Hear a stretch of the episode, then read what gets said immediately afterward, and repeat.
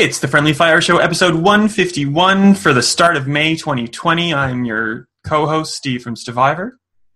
I'm Ben from Survivor. and we are us. Um, we're, I'm still not used to podcasting, I'm going to be honest. You think we'd be doing this more often, considering we're locked in the house? But Well, we uh, have done 150 episodes and you're not used to it yet, so I don't think it's going to happen for you, mate. Well, we take big breaks between them. Like I, I don't know how long it was between the last one, but Only a few weeks. I don't think we had to mention it this week. It's been so recent comparative to what we normally do. We could have just gone through seamlessly. It's just a normal episode. we'll see. I'm not used to podcasting. Clearly, Yeah, clearly. All right. um, let's get into the nitty gritty. Uh, I guess it'll be reviews slash games. We've been playing Steve edition because I don't know if you've played anything new or I haven't played anything new, so we're just talking about what you're playing, and I've just written down five non-game related questions to ask you about your gaming history, so that I can talk about something. You're still going to talk, but you know, I'll ask you Okay. these questions. That's Do you want me to start? Steve later. Do you we'll do that to- after that. All After right. that, yeah. Talk about what you've been playing first. So there's two turn-based games that I will sandwich uh, between a Melbourne created overcooked esque co-op game that I played wholly solo uh, called Moving Out, Mm. where you On move Game Pass, I believe. It is on Game Pass. It was a surprise. We didn't know about it until it actually came out, and it was on Game Pass. But I suppose the people doing PR in Australia for the game basically do the PR for physical copies. So I don't know if they were too keen on maybe spilling the beans about a digital game being free to subscribers of a very popular service. But anyway, um, we'll get to that in a minute because I don't want to do turn-based strategy times two. So we'll do the first one, which came out first. It's uh, XCOM Chimera Squad, um, which is a game that was announced and released like a week or two later, uh, conveniently enough for Firaxis and 2K, like three or four days before Splash Damage and the Coalition's Gears Tactics. Um, so if Gears Tactics is like the the big budget AAA game, Chimera Squad was like the made on a shoestring budget kind of game. Um, but it's still really good. It's by Firaxis, the people who handle the XCOM uh, franchise. Uh, super cut down. Uh, it's it's basically um, level after level where you breach into the map, and sometimes that means you get to strategize and position your team of four in different entry points and breaking through windows or like the the skylight above the enemies to try to like get a tactical advantage. Uh, and sometimes you just breach onto a highway in the same place that you would have started if you just walked onto the highway. Um, and then from there, it's just kind of classic XCOM, uh, different characters with different abilities, um, snipers, assaults, and whatnot. Um, but the kind of cool thing is, it's it's like a side game set after the events of uh, XCOM 2. So it's not just like a human-based squad of agents. It's like all the aliens under the rainbow. So you get to control one of those cool vipers that can like use a tongue and like grab someone from across the map and then wrap yourself around them to uh, slowly crush them to death. Uh, there's an australian voiced character uh, and i guess like she's an australian alien called zephyr who's basically just a tank and all she can do is melee people and she's kind of fun to play. Um, if you like xcom you will like this it's super cheap i think it's still like 15 bucks right now on steam and it goes to something a little bit higher in a couple days. Um, super fun. Sometimes looks like it was made in two days on a budget of five bucks, but on the whole, it's pretty polished and and uh, enjoyable. And I think I have nothing else to say about it unless you have questions. I don't on XCOM. We can move along to Gears Tactics if you'd like. Well, I was gonna not do two turn based, but I can if you'd like, because really it's hard not to talk about both these games at once because they came out like within days, and they're both turn based strategy. So Gears Tactics is by Splash Damage um, with some help from the Coalition, who are like the the Gears Guardians, uh, and it's surprisingly good. It's um, far more robust and has a lot more systems than Chimera Squad does. It's it's comparable in systems to like a, a traditional XCOM or XCOM 2. Um, and I think the thing that surprised me the most is how well the Gears universe and gameplay kind of transitions to a turn-based strategy title. Um, so you have four different kind of classes of characters: uh, sniper, support, vanguard, heavy. There's probably more actually, and then they have four subclasses that you can kind of put points into and, and spec. You know, support characters in four different ways and snipers in four different ways. Um, so you know, like you have sniper rifles, which you would like long shots that you'd use to, you know, like decapitate bosses uh, or mini bosses if you're playing traditional gears. You've got um, retro chainsaws, nope, retro lancers, sorry, and chainsaw lancers, um, and they play parts in different executions that you can do. Um, frag grenades are kind of timed um, on a cooldown of like five or six turns, so they're important for you know clearing uh, swaths of enemies, but you know you, you, can't use it again for a while. They're also used to close emergence holes, which pop out of the ground. Um, ask me questions because I feel like I'm just babbling at this point. Mm, well, this is on Game Pass, so actually we'll play this if it can run on my laptop, which it probably won't. But it's coming to console, is it? Yeah, it's it's uh, Game Pass for PC right now and optimized yeah. for PC, and you can't use a controller with it right now. Um, and eventually, it will come to Xbox Game Pass for console and Xbox One.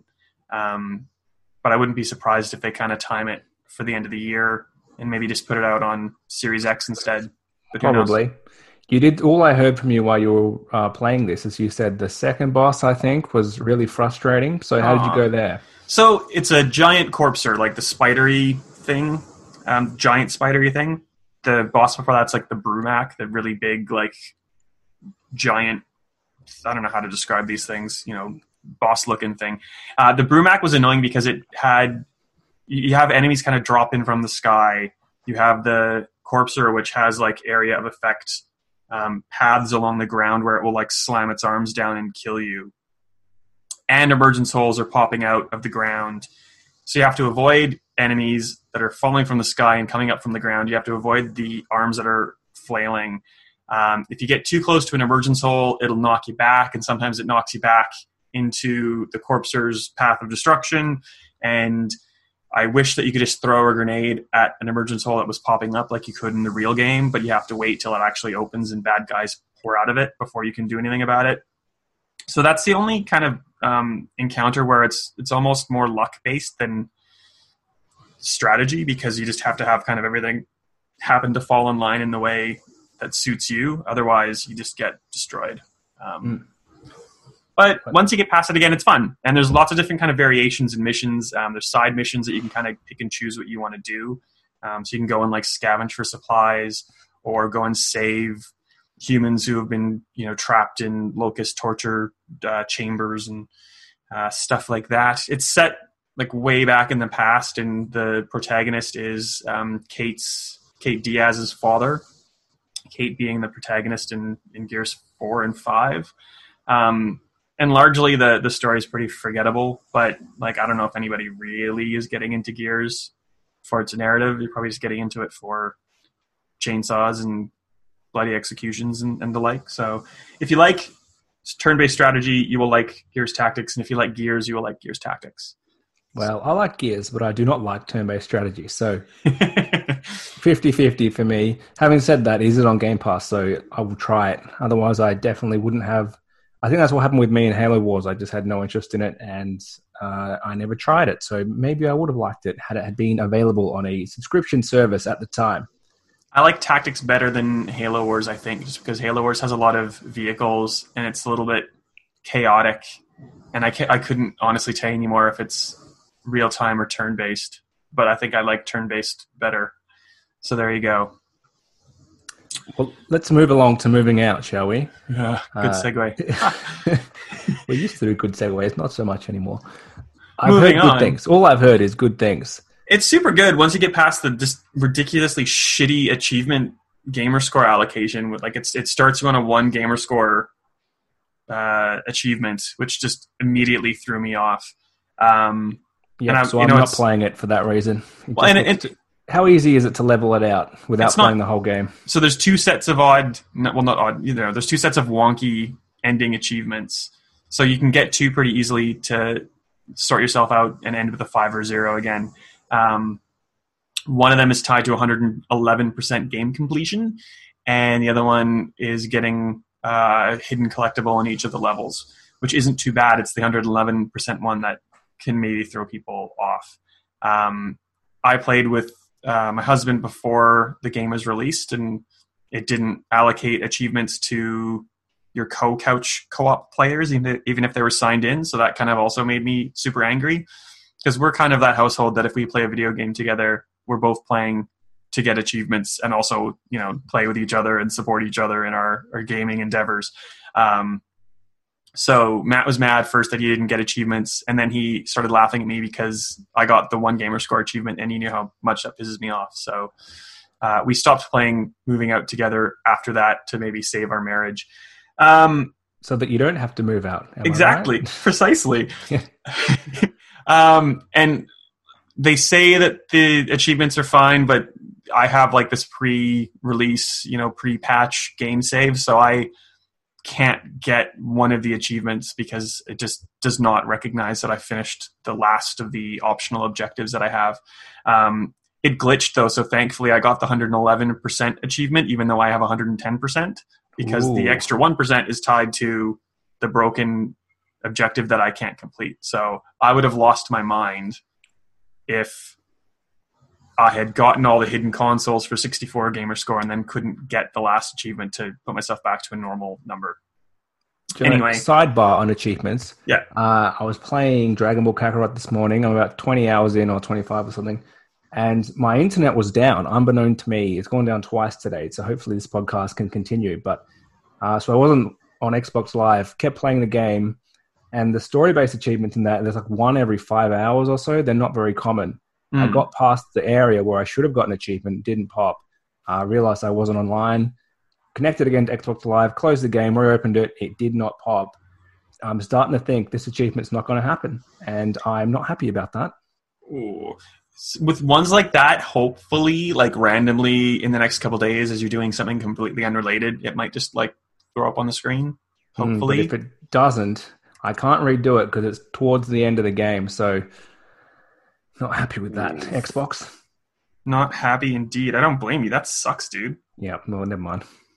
Well, achievements aside, moving out is really, really fun. Um, there are a whole bunch of kind of like 80s based um, levels. Like there's one called Jerry's Apartment, and it's meant to, you know, be like Seinfeld.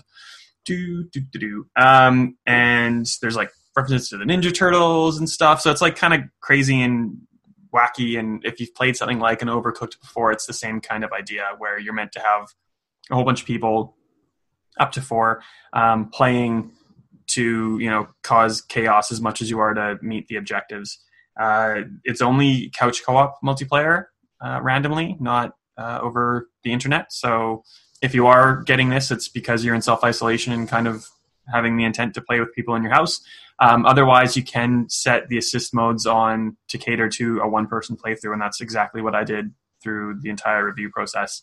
Um, and it basically just makes things lighter and easier for one person to manage rather than needing like two people to carry a couch on each, like one on each end. You can just kind of carry it by yourself.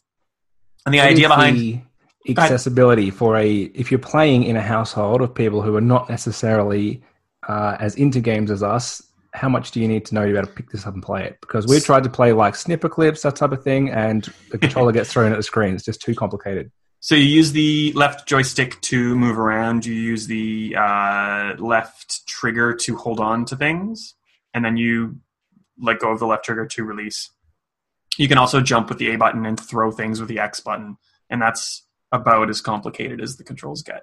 Hmm. So there is a little bit of platforming here and there that might throw some people off who aren't great with stuff, but otherwise it's pretty good. Um, and the assist mode kind of lets you do a whole bunch of other things like skip levels if you're struggling to do something. You know, you can just go to the next one if you want to, um, and makes things lighter and all the stuff I was saying before. And it was kind of set up in mind with parents with like little kids who want to feel like they're helping and contributing, but can't really do a lot. So they can grab a controller and kind of fluff about, and the parent can really do all the heavy lifting. pun definitely intended there. Um, so that's pretty good. It's there's 30 levels. There's probably like 10 or 20 extra side little levels, and they're planning on releasing just kind of content that is more like arcadey style, just get from A to B. Um, style uh, encounters. So it's it's super good, especially because you know everything that we've talked about bar XCOM today is on Game Pass. If you have an Xbox or a PC in this case, because it's on um, it's on both. Moving out. Um, if you don't mind the random gamer score, you can download it for free with your subscription, of course. Give it a try, and if you hate it, you just stop playing it. So it's uh, it's hard to argue these games appeal, especially in light of those circumstances. Oh, and it's a good time to launch on Game Pass too, with everyone at home and having nothing to do. So I imagine they'll get widespread audiences. Yeah, well, and there's like nothing coming out of of note in May, so Mm, correct. you've got a lot of time to play some stuff that's come out in the last couple weeks. Yes, indeed. How is that for Steve's things that he's played segment? Uh, well, yeah, you played all the stuff which I didn't really want to play. Moving out sounds good, but that achievement has thrown me off. I'm not going to do it. Hmm. Or I could play on a second gamertag, but look, it's getting too complicated. Just don't put in a one gamer score achievement to open your game. Well, the second, what's the other one? I can't remember now. I'm looking now because it's going to drive me nuts. I think it's for like breaking windows or something. Ah, okay. So um, you'd have to probably get like 15 levels in or so because there's a 69 gamer score achievement for not slapping ghosts, and there's probably only ghosts in like four of the levels. But you have to like complete level one to get to two and two to get to three. So you have to kind of work your way up to not hit any of the ghosts that get your way. Um, so it's not too hard to get 70 out of the two achievements, but it'll it'll take a little bit of play. And then the other two, as long as you don't collect all the hidden consoles, um, that's the other weird one. And like I said before, the the fourth one, which would pair with the console achievement, is for finishing 111%. So on the whole, they're not too bad. I just wish people wouldn't do stupid achievements like that. Like it's not funny. And I like having a gamer score at 69 gamer score is like but like who cares? Just make it 65 make the other one 5 you're done.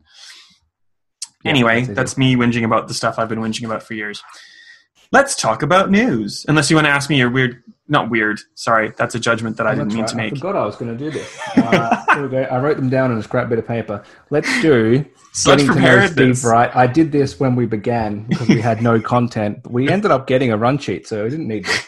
Uh, let's do it anyway. i'm happy we? to skip it if you want that's cool now we Uh, can do no, it no, they're all game related. So uh, I think I know. What was your first console? I think I know what that is. This is not the question. I just want to know. i think it was an s A I I feel like, and oh, unless like a Commodore 64 counts, because I definitely had a Commodore 64 at home. It's always hard to remember back. So you were starting in the NES days. Uh, with the console launch about to happen soon, what was the first console you got at launch? Ooh, man, it, ooh, I think it might have been an Xbox One Hmm. because I didn't get a NES when it came out. I definitely didn't get a Genesis when it came out. I w- was moving to Australia, so I almost had an Xbox at launch, but I didn't. Oh, and then I bought a. Oh, I might have bought a Wii U or a Wii. Sorry, at launch. Maybe a it's, uh, Wii. yeah, 2006 Wii. Yeah, that's really bad, eh? That's it's the same for me actually. I got a Wii as my first console, and uh, yeah, I would have had then Wii U as a second one. So Oh yeah, that's surprising.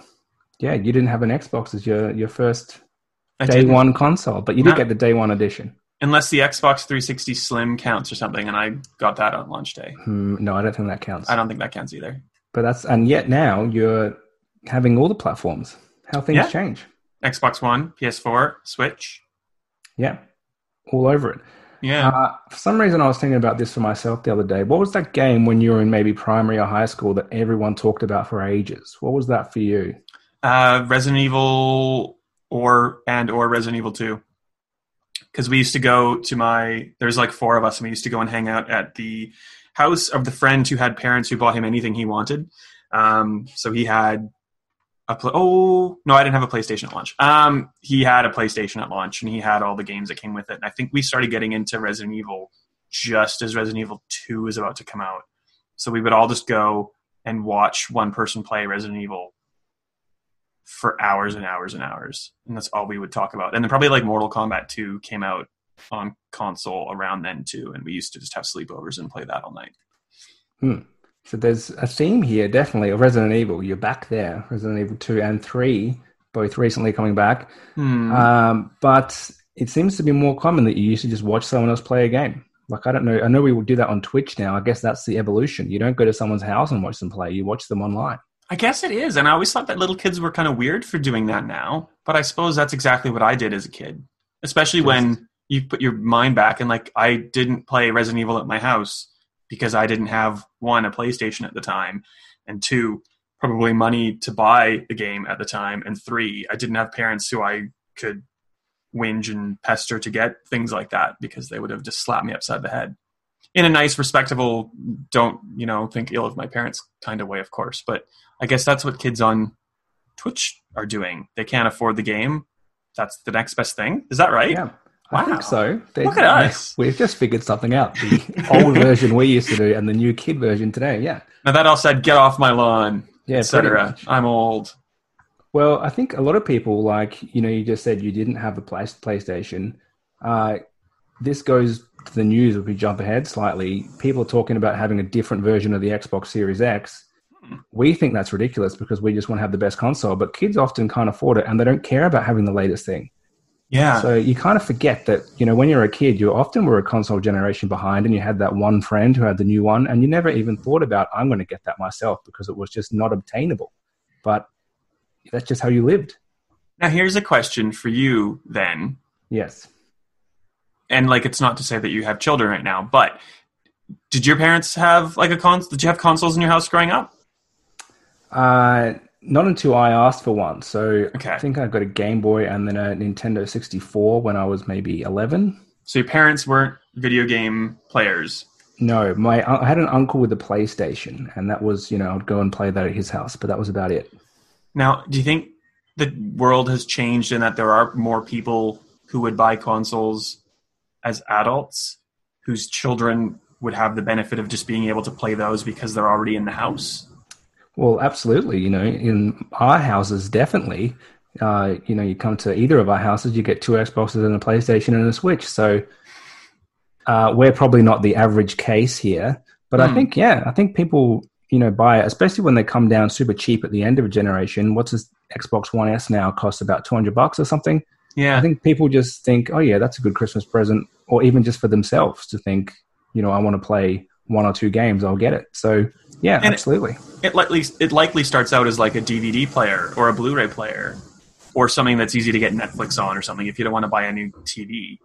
Not Yeah. that like all TVs, you know what I mean. All TVs have that kind of functionality now, not Blu-ray, but I reckon some families do just have consoles because they're the the, the Don Mattrick TV TV TV box that never came to actual fruition. But not necessarily the latest console. So people will have that Xbox One for ages and think there's no need to upgrade because it's got a couple of games on it and it plays Netflix. So that's it for me. Yeah. Well, let's talk about that rumor. We might as well just get into the news, unless you have more Yeah. questions for me. I'm happy to just bounce off those. I'm No, sure no, no, one good. had, no one Let's cared about any of that insight into my life. The, the Series. X is a really cool thing. It's weird because it's meant to kind of bridge the gap between, if true, these are all rumors, of course. If true, it will bridge the gap between the Xbox One X. Technically, it's more like the Xbox One and the Series X, but it's not as powerful as an Xbox One X. It can output theoretically at four teraflops, where the one can teraflop or can do the Xbox One X can do I think six. It's it's less Uh, than yeah, four. yeah. It's more than It's four. six. Sorry. Yeah. So it's less teraflop power, probably the same or maybe a little bit more expensive than a Xbox One X, but obviously not as expensive of a, as a Series X. But I guess the trade off is it'll be able to do like the, the next gen things like uh, ray tracing and variable rate shading or whatever else those things are. Yeah, I think so. Uh, that's the idea. And there must be sales now which show that the Xbox One X is doing really well, but this um, One S is also doing well. So Microsoft want to have those two platforms there because it's working for them now. So why not launch the next generation? There's no reason to have to wait to the refresh cycle halfway through to have those two options again. Yeah. Well, and there's like maybe it'll have a disk tray and maybe it won't. Like maybe they are like trying to make it as cheap as they can by taking out things like a disk drive. and all of those types of things. I So, think it probably won't because they're so heavy on Game Pass. They're kind of going to say, "Here's the Game Pass box for the next generation," and that's it. yeah. Do you reckon it'll be like half the size and white, like uh, some of those mock-ups have uh, Uh, envisaged? I don't think they want to make it too much smaller because you will have people who think that one looks better, and I'm going to pick it for that. Hmm. Uh, but just yeah, I think white's correct because the the S is white and the X is black already. So why would they change that? That's the system. I think so too. Anything else you want to say about this uh, potential S or Lockhart rumors? Uh, well, I think we're finding out about it in this month, aren't we? Yeah, they say there? that's what the rumors suggest. Yeah, and they announced their what do they call it? Inside Xbox, State of Plays PlayStation. So yeah, Inside Xbox. Uh, yeah, we'll find out relatively soon. It is Yeah. weird that we're going to know about two Xbox models and still pretty much know nothing about the PS5. Like we've got some stats that mean nothing. We've seen Yeah. a controller, but I kind of feel like we don't really know anything about it yet. Yeah, which is good and bad, I suppose. Like maybe Sony has this amazing ace card up its sleeve, but right now they just kind of look like not that like they're scared or anything, but Xbox is pretty confident in doing all this, uh, all these news announcements way ahead of time. And like Mm. there are rumors right now saying you know Sony doesn't think it can sell as many PS4s as PS5s in the first two quarters, so they're not going to make as many. It's like oh, these things aren't really instilling confidence in uh, in in one's Yeah, that's a weird one. Although Mind. it's it's a strange time at the moment, so I guess that's probably a fair decision. I know Phil Spencer said from a hardware production point of view, it hasn't been affected at all or much. So he expects it still to launch this year, although he didn't say it definitely will. He just said he expects it will. Hmm. But the problem will be software. So he isn't sure if games will be ready as they would otherwise have been. And that is going to be the, the concern, probably.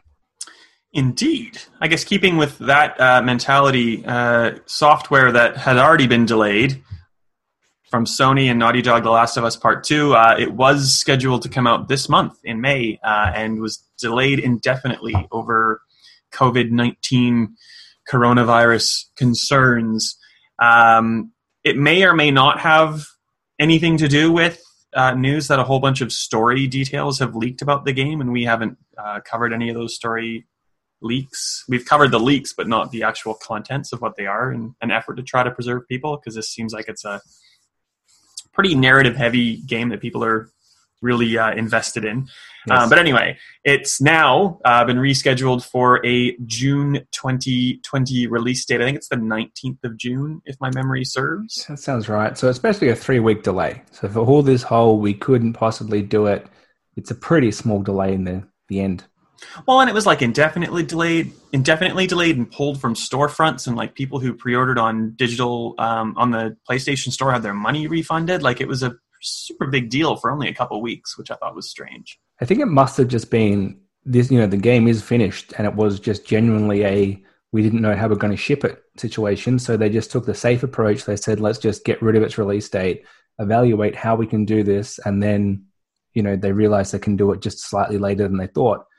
Because obviously the, the digital game's not going to be affected at all, but it's they want to sell those collector's editions. They want to have their retailers happy. So it's all about that disc version still. Yeah, and perhaps a uh, a casualty in this uh, restructuring or rescheduling is Ghost of Tush- Tushima. Tushima, that's close enough. Um, which was supposed to come out in June. Now it's been delayed to July, presumably, basically just to make room for Last of Us Part Two. I would think. Probably, unless it's the same thing, like just the manufacture takes longer, so everything's pushed out by three weeks. Yeah. Well, and there was there was a listing on the PlayStation Canada store that said it was going to be uh, rescheduled to August, so it's not that bad. At least that's the the silver lining, I suppose. At least there's something coming out in the next, you know, three to six months because there's pretty much nothing else. Yeah. Well, on a related note, uh, something that wasn't canceled over coronavirus uh, concerns at all was WWE 2K21, which because WWE 2K20 was hot garbage, uh, either the WWE itself or 2K decided to uh, pull this year's game. Do you have any any thoughts on which of those statements is probably more accurate? I reckon it's the WWE just said, "Do not tarnish our brand anymore with that garbage, that horrible, horrible game." Uh, I think it's possibly both because EA did this with one of their terrible NBA games. I forget which one. A couple times. Tried to come back a few years later and it was still bad. So uh, history would suggest that once you do this, if you pull a game because it's just not working out and you need to retool and start again, you would think it would come back better, but it probably won't. Uh, and you say that WWE don't want them to keep tarnishing their brand. I think they're going to continue with what they announced instead. Yeah. Well, and what what is that, Ben? Well, I've just watched the trailer, so I actually ignored this. It is uh, 2K Battlegrounds WWE edition, which uh, I played the NBA versions, and they're kind of fun. It's just like a little, basically cartoon arcadey version of uh, NBA. So we're getting the same thing. The trailer suggests you can throw people out of the ring and have them eaten by an alligator, which I guess is an extension of what you see in WWE. It's not that far fetched from what I've seen in some highlights. I think The Rock does that actually. So he's back. Uh, yeah. Any thoughts it, on this? Well, yeah, it's it's it's yeah by the playground Saber Interactive, I think um, the 2K NBA 2K Playgrounds team, who used to be NBA Playgrounds and were required, I think, by 2K, or at least the franchise was acquired by 2K. Um, super cartoony, really stylized. I think like The Rock and Stone Cold, Steve Austin and John Cena looked pretty cool. Um, but like the female wrestlers just look like weird and dumpy to me. Like they didn't quite get uh, they got the short end of the the weird cartoony stick. I think um, their proportions just look a little bit weird to me. Anyway, um, I think The Rock in real life's proportions are so weird that he translates quite well to an exaggerated cartoon. Uh, and it looks like NBA Jam but wrestling, I guess. So if you're an NBA, an NBA, if you're a WWE fan and you bought this yearly sim year after year and it got canceled and you had this instead, like I don't think I'd be that happy about it. Yeah, it's a big pivot, but we'll see. They have well, to do something with their this, license, I guess. Yeah, well, I reckon this was in development and it was supposed to run concurrently with the normal WWE game, but yeah, probably. Uh, when one is so bad that you have to apologize because like fix WWE is trending on Twitter for like a week. Uh, at least 2 2K, however they came to this conclusion, they they're doing the right thing by not releasing another broken game this year and maybe taking some time to to rework development.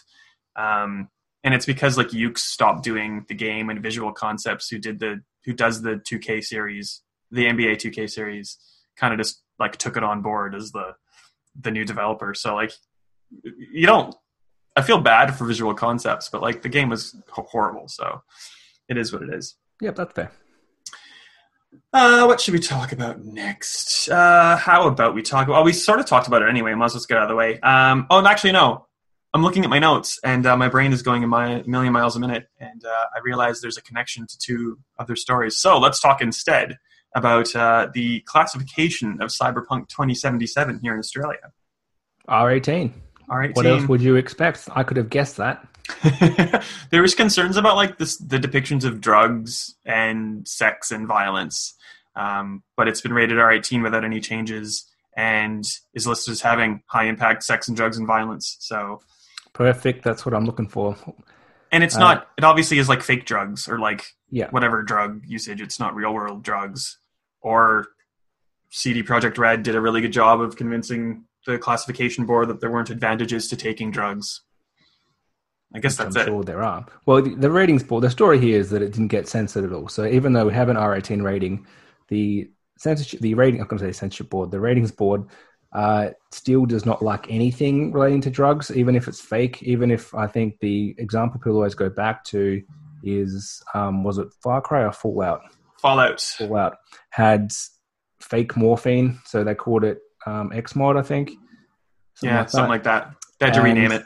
Yeah, so they had to rename it because they couldn't have any, even though it's a perfectly legal to use drug in certain circumstances, they're not allowed to have that any drug benefits at all. So even though you're an adult, they still say that needs to be censored. Uh, like it or hate it, that's just how it is here. And somehow Cyberpunk has avoided that. Yeah. Well, they were saying back at PAX Aus 2019 that they didn't think it was going to be a problem. They being CD Projekt Red. Um, I'd had conversations with uh, like people at Bandai Namco who are the distributors here, and they were equally as confident it would be fine. And lo and behold, it was. So there you go. Good news for them. Uh, randomly, this week we had the Microsoft CEO Satya Nadella. I think I said his name right. Again, I can write it. I can't pronounce half these things. Um, he finally admitted, not admitted, confirmed uh, that the Xbox Game Pass subscription program has over 10 million subscribers. Um, and since Game Pass's inception, Microsoft's been really, really tight-lipped about ever detailing those numbers. Uh, I talked to Phil Spencer, the head of Xbox in London, and he wouldn't tell me the number, but he said like it, it's obviously good business for us. Like we wouldn't be doing it if it wasn't something viable and sustainable. So I don't know what prompted this change in in Microsoft's uh, stance, but we know that 10 million people per month are well either giving a dollar uh, per month or the uh, full subscription amount, depending on when they jumped in. Um, and the long and short of it, I'm bad at math, uh, means that they would have a lot of money to you know be funneling back into things like Xbox Game Studios and the like, and that's why they can take things like Gears Tactics and put it uh, on the service for free to people who have it at launch. I think there's a couple of reasons why they finally gave a number. One, it's a milestone. Two, they can say, and it sounds very nice, we have 10 million subscribers, and that is 10 times more than PlayStation Now. So it doesn't take a math genius to figure that out and what they're rocking with. Uh, and I think PlayStation have even said the next generation will be about active users, not about how many consoles we sell, because they know a lot of people are going to buy a PS4, uh, as we talked about earlier, and they have that. It plays current games, it's their media box. They're not going to see a reason to upgrade as quickly as this current generation and even the last one, I think you're going to have a lot more people thinking I can get the games and the content I want already on my current console. I don't need to upgrade. So Xbox has already moved there. PlayStation will move there too. They're going to talk about active users or subscribers. So that's the new metric, I think. It's not going to be, you know, PlayStation has dominated this generation. We all know that. Xbox don't even give a number, but that's not the number they care about anymore. Yeah, well, yes, I don't. I don't think they're uh, they're happy to say how many people have bought an Xbox One, but they are saying um, that there are over 90 million active Xbox Live uh, users. Exactly. In addition to that 10 million subscriber count for Xbox Game Pass, so um, hopefully they can build on that for the next gen. Like Game Pass to me, like PS, we're not getting sponsored by Game Pass, but like it's really hard to not talk about Game Pass and sound like it's somehow your sponsor because it's just super good value. You get all these games. It's you know in the transition from Xbox One to Series X, like you buy or you get Halo Infinite on Xbox One. You can start it there, and you can just take it with you to Series X, and your achievements and your saves and everything else just comes with you, and you don't have to rebuy it or do anything else. It's I like this kind of approach, uh, and it's it's certainly better than TV, TV, TV than uh, as compared to the Xbox One launch. But anyway, have you had anything? So we talk about how great it is, how there's new games all the time, but games do come out. So have you had anything that you're playing or that you wanted to play that's just left, and so then you didn't get to finish it, or you didn't get to play it at all? No, only because they give you like a month to really like wrap your head around when things are leaving. So there have been a couple games where I'm like, "Ooh, I need to get on that," and I have. Or if it's like one that I'm not really invested in and can't be bothered when it leaves, I'm not really that upset about it. Um, and to be honest, like we get most of the games anyway as reviewers, and the ones that I probably care the most about are the first party titles, and they don't leave. So I don't know. I sound like I should be selling. I should be just going door to door and selling Xbox Game Pass yeah, subscriptions to people. Yeah, why not? I think that the first one that people would notice might be GTA Five leaving, which is being replaced by Red Dead Redemption Two. And pretty much, I thought everyone already owned this game, but apparently not because it's one of the most popular games on Game Pass. So people may notice that leaving. And of course, you can just buy the game, but this is probably the first real big AAA game that's leaving that obviously Microsoft don't have any control over. Yeah. Yeah. If you have uh, opinions on that, please let us know. Um, anything else you want to talk about in terms of Game Pass or live or anything like that from that little tidbit? To death, I think. Uh, cool. Uh, yeah. Well, the thing I was going to talk about before is that there was an Xbox uh, Inside Xbox live stream scheduled for this coming week, and you mentioned that before. Um, we might hear about the Series S, but what they've said um, so far is that it's really just going to be about gameplay. Um, and they also kind of made it seem like it's going to be more like third party uh, publishers and gameplay. So I don't know if we're going to see a lot of like Halo Infinite or uh, Hellblade 2, um, but already confirmed is the newly announced Assassin's Creed Valhalla. Yes. So you have played. We have, you saw this earlier, did you not? yes, in you the, interviewed uh, someone. I interviewed someone, and in like the we're all working from home way, I saw in a Zoom call uh, the CGI trailer that went out on Friday morning, like a week early. That but it was 2020. Watch well, the know, trailer in a Zoom call. And but like it's in a Zoom call, so I probably saw like every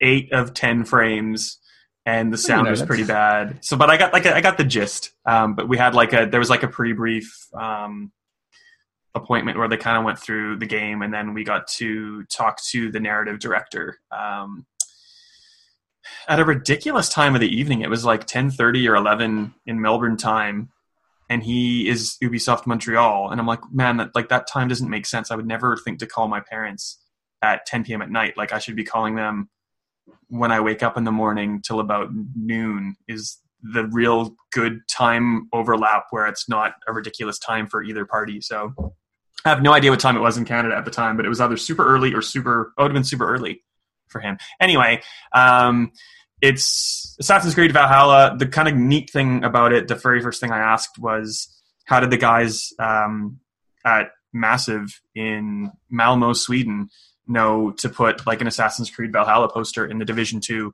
and I was told that it was complete coincidence because they're Swedes. They just wanted some like Norse influence. They took a, a chance really and put like a Viking in an assassin's cape with the Apple of Eden and called it Valhalla, and that's just what it happened to be, which was kind of cool. Mm. Do you buy that story, or was there a little leak which they've covered up internally? I don't know. He said like if you look at that poster, it like it visually looks nothing like what our game is going to be like, and if you kind of look at the details there, like our game is wholly different. So I kind of believe him on that front, but like you know, he someone might have heard whispers that it it was going to be set in the Viking period, and Valhalla's you know like a, a pretty Viking buzzword. Uh, they told me that it, was code named until probably like two or three weeks ago. They hadn't decided on the name until then, apparently. But I don't know if I believe that so much. Um, what else can I tell you about it? It's set in the ninth century uh, when the Vikings were uh, moving across to start a new uh, life in the new world of England. Uh, the narrative director gave me this like 20 minute history lesson and I it's like in one ear and out the other ear really. Um, but there's like four factions, four main factions in England kind of warring with one another.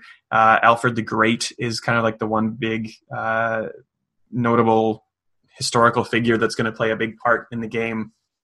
And even though he's not really seen um, by history as as a, an antagonist, he's going to be the antagonist to your Vikings. Uh, you play as Eivor, who you can be uh, either as a male or female protagonist. Uh, you're a clan leader, and you are basically helping your tribe settle and building upon that settlement, protecting it, um, and then doing all the kind of like RPG esque stuff that Assassin's Creed has been known for since Origins. Uh, and they're getting rid of conquest battles and replacing them with raids, which are similar yet different. I'm not entirely certain on what the differences are. How's that for a summary? That's a pretty good summary. My hope for this is that they give it some more direction than Odyssey. So I really liked Origins, and then uh, Odyssey just lost me. And I might go back to it in this isolation time of needing to do something. But I just, yeah, there was so much. We've talked about this a lot on the podcast that there's a lot of Ubisoft bloat. It's a common term. You look at the map and you just don't know what to do because there's so many icons. But I found that especially bad in Odyssey. It wasn't that clear what to do or what you really should be doing to progress your character and then the story.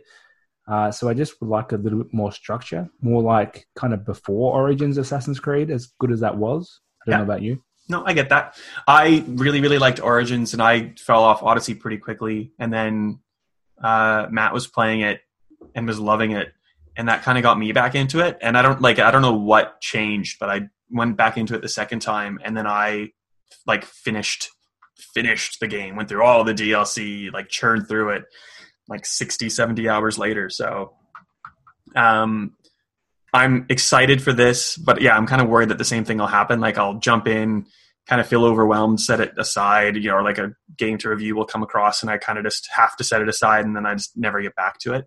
Um, I think but it looks really learned cool. that they may have kind of realized that you don't need to always go the bigger map is the thing to progress with. I know that was probably halfway through this generation. There was the whole, you know, this is ten times bigger than our last game.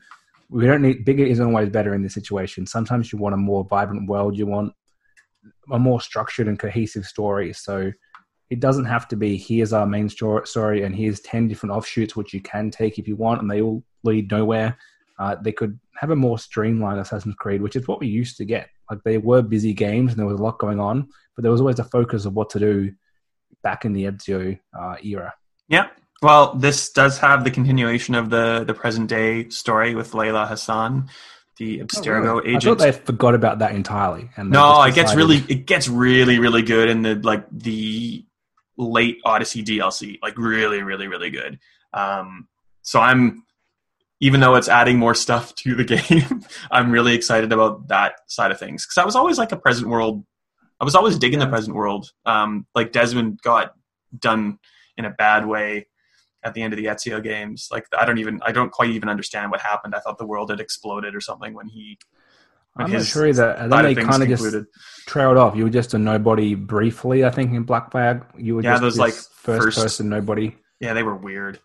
and you just skipped through those and had no idea. So if they've actually written a story for it this time, that could be good. Yeah, well, um, so the narrative director uh, helped with Black Flag, and he edits the Assassin's Creed encyclopedias that uh, Ubisoft puts out, and he told us that the idea for like Layla's story um, was starting to form when they were developing Black Flag. So there's stuff that they wanted to kind of do back then that they're now able to do with Layla in in these like trilogy of RPG like games. So I'm kind of excited for all that. Well, that sounds good. Yeah. So we've seen a CGI trailer. Um, there's a whole bunch of stuff on the site that goes into as much as we know, and there is a gameplay segment scheduled for the Inside Xbox live stream, which takes place sometime this week. This week being the week that starts on what, like the fourth of May. I think it's the seventh of May. It's at a ridiculous time in Australia. I think it's like at one at the morning, one in the morning, or something like that. I'm basically stalling to try to find the time, and I'm almost So there. I'll catch the news on Twitter the next day. 1 a.m. on the 8th of May. Okay, pass. So that'll be next Thursday, Friday. Uh, Thursday, I think. Man, we're really good at this. Nope, Friday. You're right. Yep. Friday morning. no facts. All right. Yeah, we're good like that. Um, Well, we're getting that. But what we're not getting is we've talked Xbox streams. We've touched on PlayStation briefly. We will not get a Nintendo stream in June as they've done every year for the past few years in their E3 showcase. Yeah. They pretty much just said, We're working from home. We don't know how to do it. Uh, which is, I do wonder how Xbox have got it all together if it's that hard. But, you know, fair enough. If you can't do what you want to do, there's no reason to rush through it. And probably, I would say they've had some delays as well, which they haven't quite worked out. So that probably feeds into it. Well, um, I've got a lot of friends. I've got a lot. I've got a couple friends in Tokyo who just say that Japan. It's weird because like you think of technology and you probably do think of Japan uh, or the like. Um, they're just not coping with the working from home as well as as you would think. They're a little behind on like maybe their mentality, not the technology, but like how to do something. And I guess if we think about Nintendo, you look at how Nintendo has always kind of done its online strategy, and that's Yes, very lacking. imagine. Yeah, so I Uh, guess working from home not going well for them isn't a stretch, isn't that much of a stretch in my mind. Speaking of terrible online services for Nintendo, they were hacked horribly the last couple of weeks. So Oh yeah, you should uh you know what i have two factor on every single device but i didn't have it on switch because i think nintendo may have not had it when they launched switch probably not knowing how far behind they are so you should definitely enable that if you don't already have that if nothing else, than to protect your turnips. yes well it seems like people were just having fortnite bucks stolen off their account and you know their credit card used for stuff so always secure that turnips is pretty much i had a big loss on the turnip market this week Tor- Oh, no. not a big loss just not a big win so that's a loss uh Matt was struggling to catch a scorpion before they disappeared off the southern hemisphere. Mm. But um, I've told him that the scorpions now appear in the northern hemisphere, so he has friends. I'm sure he can, can catch travel. a scorpion Yeah, if can, he desperately wants to. You can't travel in. You can't take a real plane, but you can take that little Animal Crossing one. And it does seem like Nintendo was saying, well, even if we didn't have this whole pandemic, I think they were going to say, you, "We've given you Animal Crossing. That's it from us. We'll come back at the end of the year. Like you don't need anything else from us." So that's the feel I was getting from them anyway. Well, in June, there was rumored to be um, a direct that was going to basically focus on the 35th anniversary of the Super Mario franchise. And there were rumors that they were going to announce Switch ports of uh, Super Mario Sunshine and Super Mario Galaxy, and maybe another one that I forget. I think Um, 64 was the other one. Yeah, and the rumors history. the rumors say that that is also delayed um, and will not be announced because there's no uh, show. platform to announce in June. It's And I guess something that- if that's true. Three games in one. uh, Is Nintendo going to give us a you know here's one package with all of them, or is it going to be a, each game costs eighty bucks? That Even one. though it's super old. It's definitely going to be that one. Yeah. Um, something that was announced today um, that I'm sort of across, but not really, uh, is the Summer Games Fest. So it's like another Jeff Keighley vehicle, which um, has been described as a multi-month global festival that highlights video games and will include breaking news, in-game events, um, free content announcements, and more. Um, and in the list of publishers who are taking part between May and August, uh, Nintendo isn't on that list. So it's uh, 2K, Activision Blizzard, Bandai Namco, Bethesda, Bungie, CD Projekt Red, Digital, Excre- Digital, the Digital Extremes, I can talk, uh, EA, Microsoft, Sony, Square Enix, Private Division, Riot, Valve, and Warner Brothers.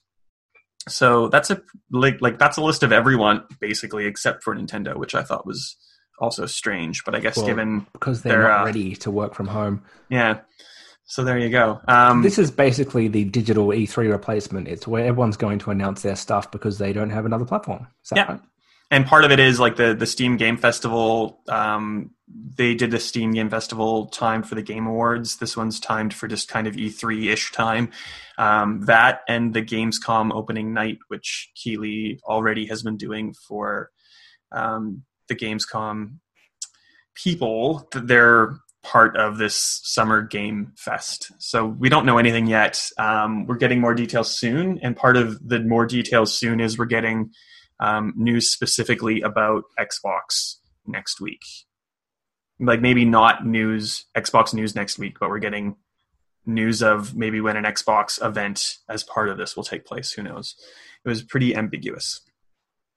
But something to look forward to, I guess, because we definitely won't have one week in June where all this stuff comes out. It's going to start being drip fed to us now, I'd assume, like until August, September, and then we'll just interesting be to see how it goes because people were talking about you know E3's had its time and it's going to be replaced, but if this doesn't generate the same buzz, I think E3 might return next year if we don't have that same level of interest.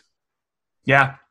Well, and if there's like a huge, like ridiculous news drop every couple of days, like it'll be hard for us to keep tabs on it reporting wise, and it might just be hard for people to keep their, you know, it might be hard for people to keep up with themselves, just people reading and engaging with the news Hmm. because it's not in this little condensed format in a week. But who knows? Might be good, might be bad. We'll see. If it goes great, then that's it. That's the end of all conventions ever. This is the new way we're doing it, all from home. I hope you like your trailers over Zoom. All right. Uh, anything else that you want to talk about before we finish I up for another fortnight or however long we do That's this? it for this episode. I think we've covered everything big that's happened in the last two weeks, which is a surprising amount considering it feels like nothing's happening. Mm. Yeah, it's weird. It's I'm sick of talking about everything, like home lot wise, self isolation wise. Unless you need to talk, Ben, are you okay? I should always make sure that you're doing okay. Yep, I'm fine. You know, Same kind of like I'm just so sick of talking about it kind of thing, or exactly. Let's just go back to normal. Yeah, pretty much. I would like to work from home every couple of days, though. That'd be all right. I'm fine with that. I would also be like to able to leave the house and not even like go to the pub, just, just go anywhere. Really, go watch a movie that like with, I don't have to watch on the couch.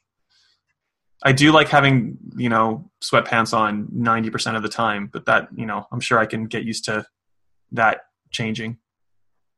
Could be a while, but yes, I would like to see a movie and go to the pub. That's basically the two things. Have you downloaded the COVID Safe app?